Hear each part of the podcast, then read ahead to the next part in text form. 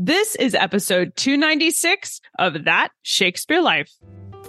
Just like the work of William Shakespeare, That Shakespeare Life is supported by listeners just like you who sign up to be our patrons. You can help support the show and contribute directly to programming, as well as access over 150 episodes of our show not available on public listening platforms when you sign up to be a patron at patreon.com slash that Shakespeare Life. That's patreon.com slash that Shakespeare Life. If you'd like to try out some of the history you learn about here on the show, then consider joining Experience Shakespeare. That's our membership here at That Shakespeare Life. We offer digital history activity kits that work like science labs for Shakespeare history, along with a printable members resource library full of worksheets, lesson plans, and other printable downloads that are great if you're taking our show into your classroom. Learn more at CassidyCash.com slash member and stay tuned after the episode for even more details. Hi, I'm Natalie Grueninger. I'm an independent researcher specializing in the life of Anne Boleyn. I'm the author of The Final Year of Anne Boleyn, and I'm also the host of the Talking Tudors podcast. Another great method for studying the life of William Shakespeare includes listening to this. It's That Shakespeare Life with my friend Cassidy Cash.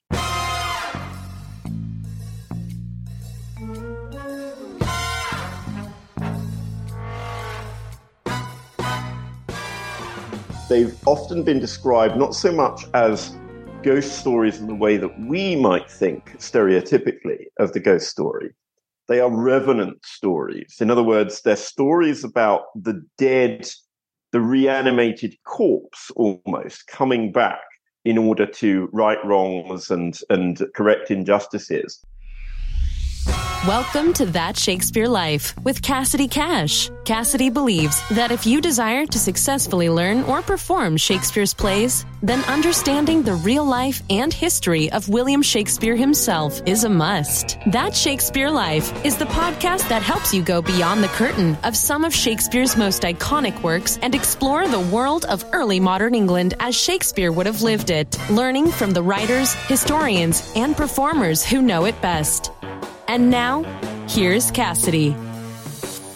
This Christmas season, we are celebrating the holidays Shakespeare style by bringing out some traditional Tudor ghost stories. For the 16th and 17th century, one popular time to tell ghost stories was during the winter time, over the Christmas holidays. A more accurate term for these stories might be ghost narratives because they're different than the stories we think of today as ghost stories. Instead of being fictional tales for the purpose of scary entertainment, ghost narratives from Shakespeare's lifetime were factual tales, or at least witness-based accounts where people would tell about encountering ghosts or other supernatural beings. Our guest, Dr. Francis Young, is here this week to tell us about these stories, their association with Christmas, and the details surrounding some evidence that suggests Mamillius might be about to tell one of these stories in Shakespeare's play, The Winter's Tale. Francis Young obtained his PhD in history from Cambridge University and is a fellow of the Royal Historical Society. He teaches for Oxford University's Department for Continuing Education and is the author of over 20 books on the history of religion and supernatural belief, including Magic in Merlin's Realm and Twilight of the Godlings. You can find out more about Francis Young, including where to find him on Twitter, in the show notes for today's episode. Hello, Francis. Welcome to That Shakespeare Life. Hello. It's great to be here. So, are ghost stories actually associated with Christmas time for Tudor England? Was this a Christmas thing to do to tell ghost stories? Yes, it seems that this tradition of telling spooky stories is associated with midwinter. So, that would be the Christmas season. And of course, in Tudor England, that would have been a, a season that ran from Christmas Eve, the 24th of December, right the way through to Twelfth Night. And Twelfth Night was the evening of the 5th of January, so the eve of the Feast of Epiphany. So covering that kind of New Year's period. You mentioned in an email to me before the show that there is some evidence Mamillius in Shakespeare's The Winter's Tale might be about to tell a ghost story at one point in the play. Can you tell us more about the format used to identify a ghost story from this time period and what evidence is there from the play that makes you think this is a glimpse of a Tudor ghost story showing up in The Winter's Tale? Yeah, so there's this fascinating moment when Mamillius is about to tell a, a, a story, which seems to be a spooky story because he opens with the words, There was a man dwelt by a churchyard. and that's all there is because then it's cut off. But it seems that this is something which is associated with childhood. It seems to be the sort of thing that a child would be interested in. And of course, children in every age are drawn to the macabre and the spooky. And the fact that we've got this story that introduces an unnamed character, and then the place where he is at is the churchyard. And it seems that in Tudor thinking, this link between the churchyard and ghosts is, is quite a strong one. The place of burial and the manifestation of the ghost. And this is something that goes way back into the Middle Ages, really. When you look at medieval ghost stories, they've often been described not so much as ghost stories in the way that we might think stereotypically of the ghost story. They are revenant stories. In other words, they're stories about the dead, the reanimated corpse almost coming back in order to right wrongs and and correct injustices and visiting the living. It's, it's like The Walking so Dead, kind of, but in the 16th century. Yeah, yeah. This this idea of the Walking Dead, and this is found as early as the 12th century. You've got a, a series of ghost stories associated with Byland Abbey, a Cistercian abbey up in Yorkshire, about revenants and and in the in the local village. And it seems there was a, a genuine belief in this as well. I mean, when Wharram Percy, a deserted village, was excavated a few years ago, the old burials were discovered, and several of them had stakes that had been driven down through the, the hearts of, of people who were buried. And the people were already dead when this happened to them. But it's this idea that there were certain people, uh, there was concern that they might walk, the idea of the walk dead, that they would come back after their, their deaths. And this was a particular concern about people who had died in unholy ways. So if somebody had committed suicide, if somebody had been buried in unconsecrated ground, if someone had died without the rites of the church, if someone had died unbaptized. So there, there are all these concerns, and those seem to filter through into the 16th century. And one of the things that fascinates me about Shakespeare's time, so looking at the late 16th, early 17th century, it seems that the Reformation had failed to make much of an impact on beliefs about the dead and that includes beliefs about ghosts and revenants. Well, it's interesting that you mentioned that the Reformation failed to make much of an impact because I know the Bible talks a couple of times about characters like Samuel who are communicated with from beyond the grave. And there's several stories in the Bible about talking with, with spirits that are located in heaven or hell. And it's an occurrence that's not only frowned upon, but directly associated with sorcery and witchcraft, both of which are not allowed by Christian beliefs. Given the place of Protestantism in Shakespeare's England, how were the preachers and the church officials responding to the presence of these kinds of ghost stories being included at a celebratory time that was all about, you know, Jesus. And would they have felt that was contradictory? Yeah, well, the dominant theology found in the Church of England in the time of Shakespeare, you know, in, in the late late 16th, early 17th century, was Calvinism.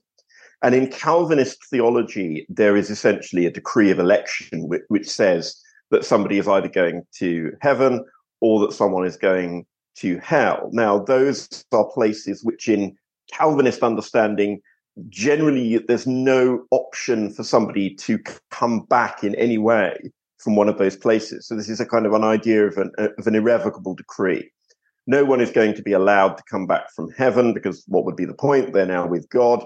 And no one is going to be allowed to come back from hell because they're being punished by Satan. And so, yeah, this, these older ideas about people coming back from the dead in order to warn people or in order to right wrongs or in order to deal with unfinished business, they're very closely linked to the medieval Catholic doctrine of purgatory. And that's the idea that those who die without having fully purged themselves of the sins that they committed in life through the rites of the church have to go to this intermediate state where they spend, you know, many, many years, centuries perhaps, being purged of their sins by fire before they are admitted to heaven. And one of the things that medieval people believed the spirits in purgatory might be allowed to do is to come back and correct some of the injustices that, that they, they, they were responsible for or involved in on earth. So belief in ghosts seems to be closely linked to that. And so, yeah, there, there isn't really a place within that sort of 16th century Protestant understanding of the place of the dead for the possibility of people returning from the dead. On the other hand, you've mentioned this story of Saul uh, and the witch of Endor and the spirit of Samuel. And there was great debate amongst uh, theologians about what this meant. And some said it wasn't really the spirit of Samuel that was conjured up by the witch of Endor. It was really just an evil spirit m- mimicking and pretending to be Samuel. And this was a judgment upon Saul for having this unholy curiosity and using necromancy, the art of, if you like, reanimating the dead by dark magic. And yeah, you get other traditions that said, well, maybe God allowed it on that one particular occasion. And then that may, that opens the possibility that maybe in exceptional circumstances, God's providence might allow a ghost to appear. And this idea of is the ghost a demonic deception or is the ghost the providence of God is absolutely central, I would argue, to Hamlet, to the plot of that play, because you've got the, the ghost of Hamlet's father appears. Is this the devil, you know, essentially having a go at Hamlet and destroying his life, which ultimately is, of course, what happens? Or is this a singular providence of God allowing Hamlet's father to correct this injustice that took place? And that ambiguity sort of runs throughout the play. So I think, yeah, th- this debate is very much in the background in several of, of, of, of, Shakespeare's plays about what happens to the dead and what is the position of the dead. And, and no one really reached any kind of agreement. And there, it was a genuine area of disagreement and not necessarily very fruitful disagreement. Uh, but yes, I mean, the, the, the basic disagreement was grounded in the Reformation and in the rejection of the idea of purgatory. So now I'm interested in what the ghost narratives were for this time period or what the stories that people told as fact, because you mentioned that there are always instances of, of real people that were reanimated for one reason or another. And I was wondering if you could share some of these stories with us. What are some ghost stories that survived from Shakespeare's lifetime about individuals who either claim to have seen spirits or ghosts or somehow encountered the supernatural in this way? Yeah, this is unfortunate because we don't have any detailed first person kind of narrations of, of encounters with ghosts, to be honest. What tends to happen is that these anecdotes are, are told and pop up in pamphlets from time to time that somebody, you know, uh, had hidden an altered will, for example, before they died.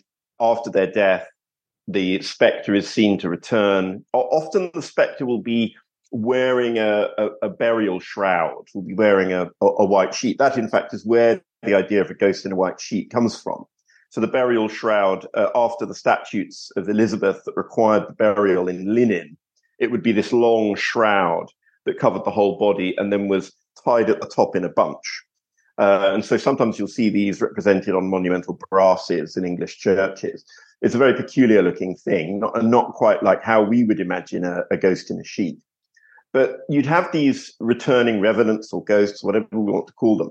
And often it would be something just as simple as the ghost appears and points to a spot in the wall or in the floorboards where the will happens to be buried and things like that. But these are very brief accounts. You know, these, there's nothing elaborate. And certainly the kind of the romantic ghost story, as we would understand it, that's full of atmosphere and full of spooky build up and full of suspense. You know, this is totally unknown to, no, uh, to not anywhere century. near the level of Charles Dickens and his ghosts and and things like that. Yeah, absolutely. But one one that I would single out, which is actually a satirical one, which is is perhaps my favorite 16th century ghost story.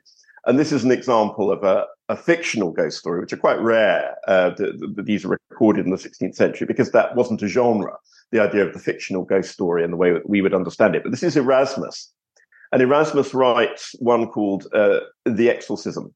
And it's set in England. Erasmus was not English, but he did spend a lot of time in England. He was, in fact, professor of Greek at Cambridge. And this is before the, the English Reformation, just before the English Reformation.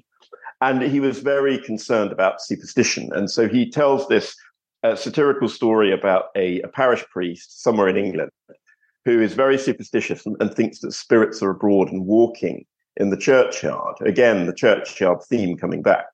And uh, a group of students decide to uh, play a prank on him. And so they get a load of crabs. I think they're quite near the seaside, and they um, uh, tie candles to the back of the crabs at night. They light the candles. And I think this actually happens on All Hallows Eve. Um, so this is the the night when prayers would especially be being said for the souls of all who were buried. You know, nothing like our modern Halloween as we would understand it, but but nevertheless, a period of time in the year when there was very much a focus on the on the dead and the souls of the dead. And so the priest comes out of the church after having said these prayers for the dead and sees these lights moving among the tombstones. Uh, and of course, uh, you know, it's revealed that it's all a, a, hoax and they make fun of him and so forth. But I, I found this, you know, it, it, the, even a satirical story like that gives insight into the kind of things that people might have believed. So the idea of lights moving among tombstones, for example, as a possible belief. So yeah, there's not very much that we would recognize as the kind of the classic ghost story. And in fact, I would use the, the phrase ghost narrative to describe what's going on in most of these cases. Erasmus's story is unusual because it's fiction. Most of them are attempted factual reporting of a story that the narrator believes to be true. And so I would say that they're more reportage and narrative rather than ghost stories as we would understand them. Where should we look to read an example of one of these ghost narratives from this time period? What's if Erasmus is unusual and part of a fictional one? What's an alternative example of one that was not fictional? Well, you've got a, a number of uh, examples that pop up in the, the work of a, a, Protestant pamphleteer called John Gee. Um, and John Gee was, again, he was using this stuff in a not so much a satirical, but in a polemical way. He had a particular agenda which is anti Catholic. And so he gives a number of accounts of elaborate deceptions that were practiced mostly on Catholic gentlewomen who the, the Jesuits were allegedly trying to, you know, get, get them to pay money to the Jesuit order. And so they would, you know, have these elaborate deceptions to show that the spirit of someone uh, you know, who was a, who was a relative of one of these ladies, had had passed to purgatory and was was beseeching prayers and telling them to pay money to the Jesuit order and things like that. So again, you know, it's very difficult to judge whether any of this stuff really happened or you know whether John Gee elaborates it in a particular way. I'd also recommend as a secondary source for looking at this stuff. There's a great book by Peter Marshall called Beliefs in the Dead in early modern England, which gives a kind of an overview and lots of examples of these kind of uh, ghost narratives. Well, was there any distinction made between sacred ghosts? I think of things like angels or other, you know, cherubs that are mentioned in the Bible and other spiritual beings that were not associated with anything evil or scary. And then perhaps secular ones like the reappearance of the dead. Was, was there any division there? Yeah, this is actually an interesting case of uh, a shift in language between early modern English and contemporary English. In contemporary English, we, we tend to think of the words ghost and ghostly as purely paranormal, you know, ref- referring to uh, those kind of, you know, para- paranormal beliefs with a slightly sinister connotation, perhaps. Whereas the word ghost in early modern English still has its Middle English meaning of spirit, any kind of spirit. And of course, we still find that in liturgical English in references to the Holy Spirit as the Holy Ghost and also the word ghostly. So you might, for example, refer to your confessor in 16th century England as your ghostly father, your spiritual father. So it doesn't have that sense of the sinister or the paranormal.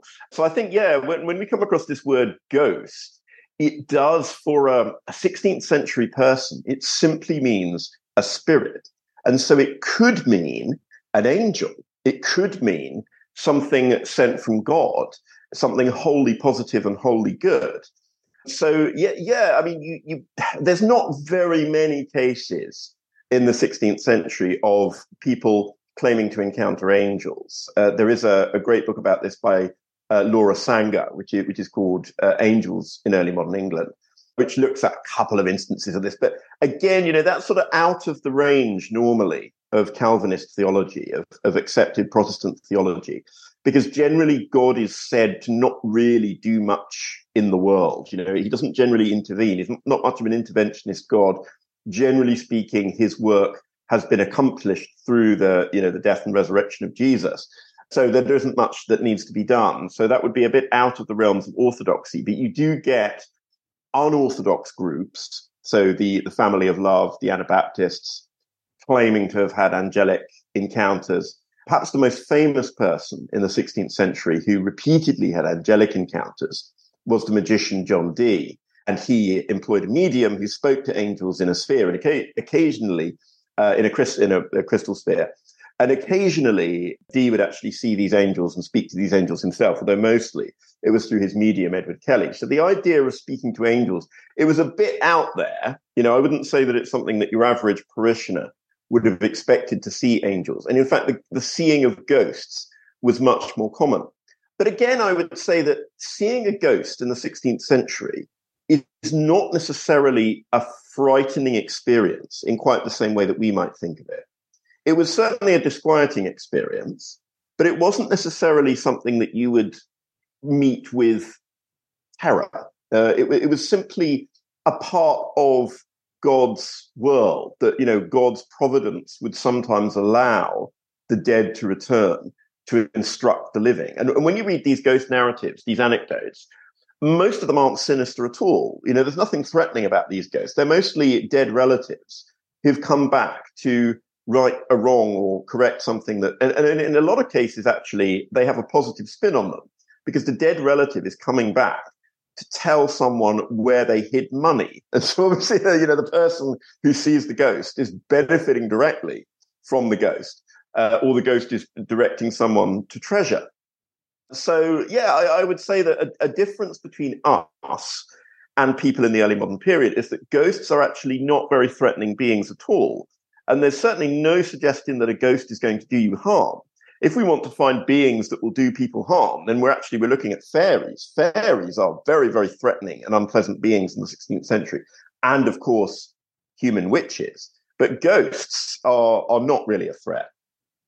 In our modern celebrations of Christmas, there are traditional stories that make repetitive appearances each year. I think of figures like Santa or Frosty the Snowman, for example. For Shakespeare's England, when we're talking about Christmas time and the Christmas season, were there any traditional ghost stories that would similarly have been popular or repetitive that you would expect to see reiterated in pamphlets or broadside ballads every Christmas season? There aren't any that we know of. I mean, there are, of course, figures in early modern England who would have been as familiar to people back then as Santa Claus or, you know, Santa's elves are to us today. And those would have been figures of celebration. So, for example, you've got the Lord of Misrule, the idea that on Twelfth Night, some well, in some places it's Twelfth Night, in other places it's it's New Year's Eve, that someone would assume the role of Lord of Misrule, usually one of the servants in a large house, and would essentially give orders to people to do silly things. So that would have been a very familiar figure. Similarly, first foot. So on New Year's Eve or New Year's Day, going into New Year's Day, somebody would take on the role of being the first person to cross the threshold of the house. And that person had to be, for example, had dark hair and dark, and dark eyes. And that person would then make the rest of the year lucky and so forth. So, you know, those are kind of the, the things that are familiar and would be repeated from year to year, but they're not specifically spooky. And I think when it comes to the ghost stories that might have been told by people, I think what we're looking for is tropes rather than a specific narrative that was always followed.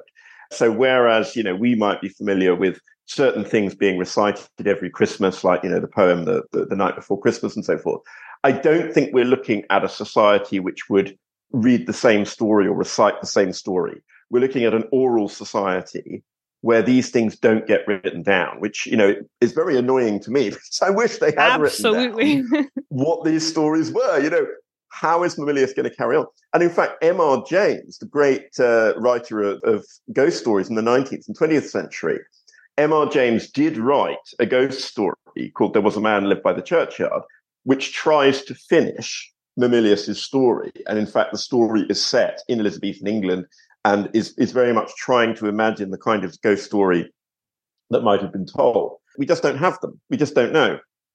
But I, you know, I said at the start about the churchyard, about the returning dead, about the unquiet dead, about the dead walking.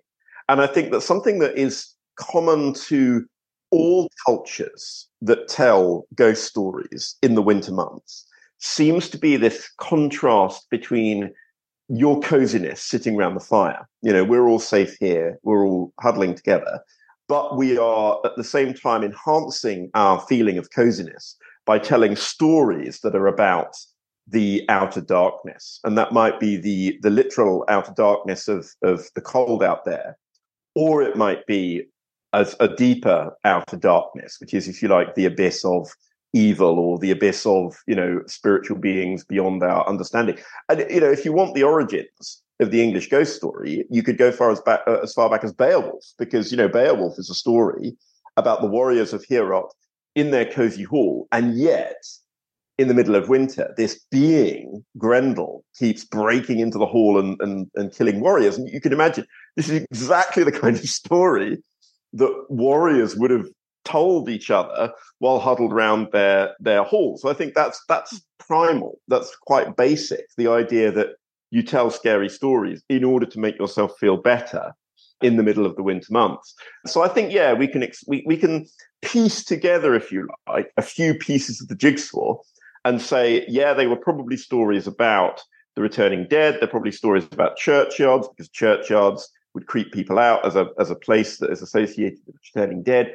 They might be about the unquiet dead, so people who died of unfinished business, people who had unholy deaths. We know that there was a a genre of ghost story that goes way back in England about evil landlords. So these are, you know, evil lords of the manor who live particularly sinful lives Often they will have a nasty encounter with the devil who carries them off. And then as a result of that, they will haunt a particular place. And they are probably the most sinister kind of ghost. Sometimes they turn into a, a being that's even worse than a ghost called a boggart. And the boggart is, is a being that just causes pure terror if you walk past the place that the boggart haunts.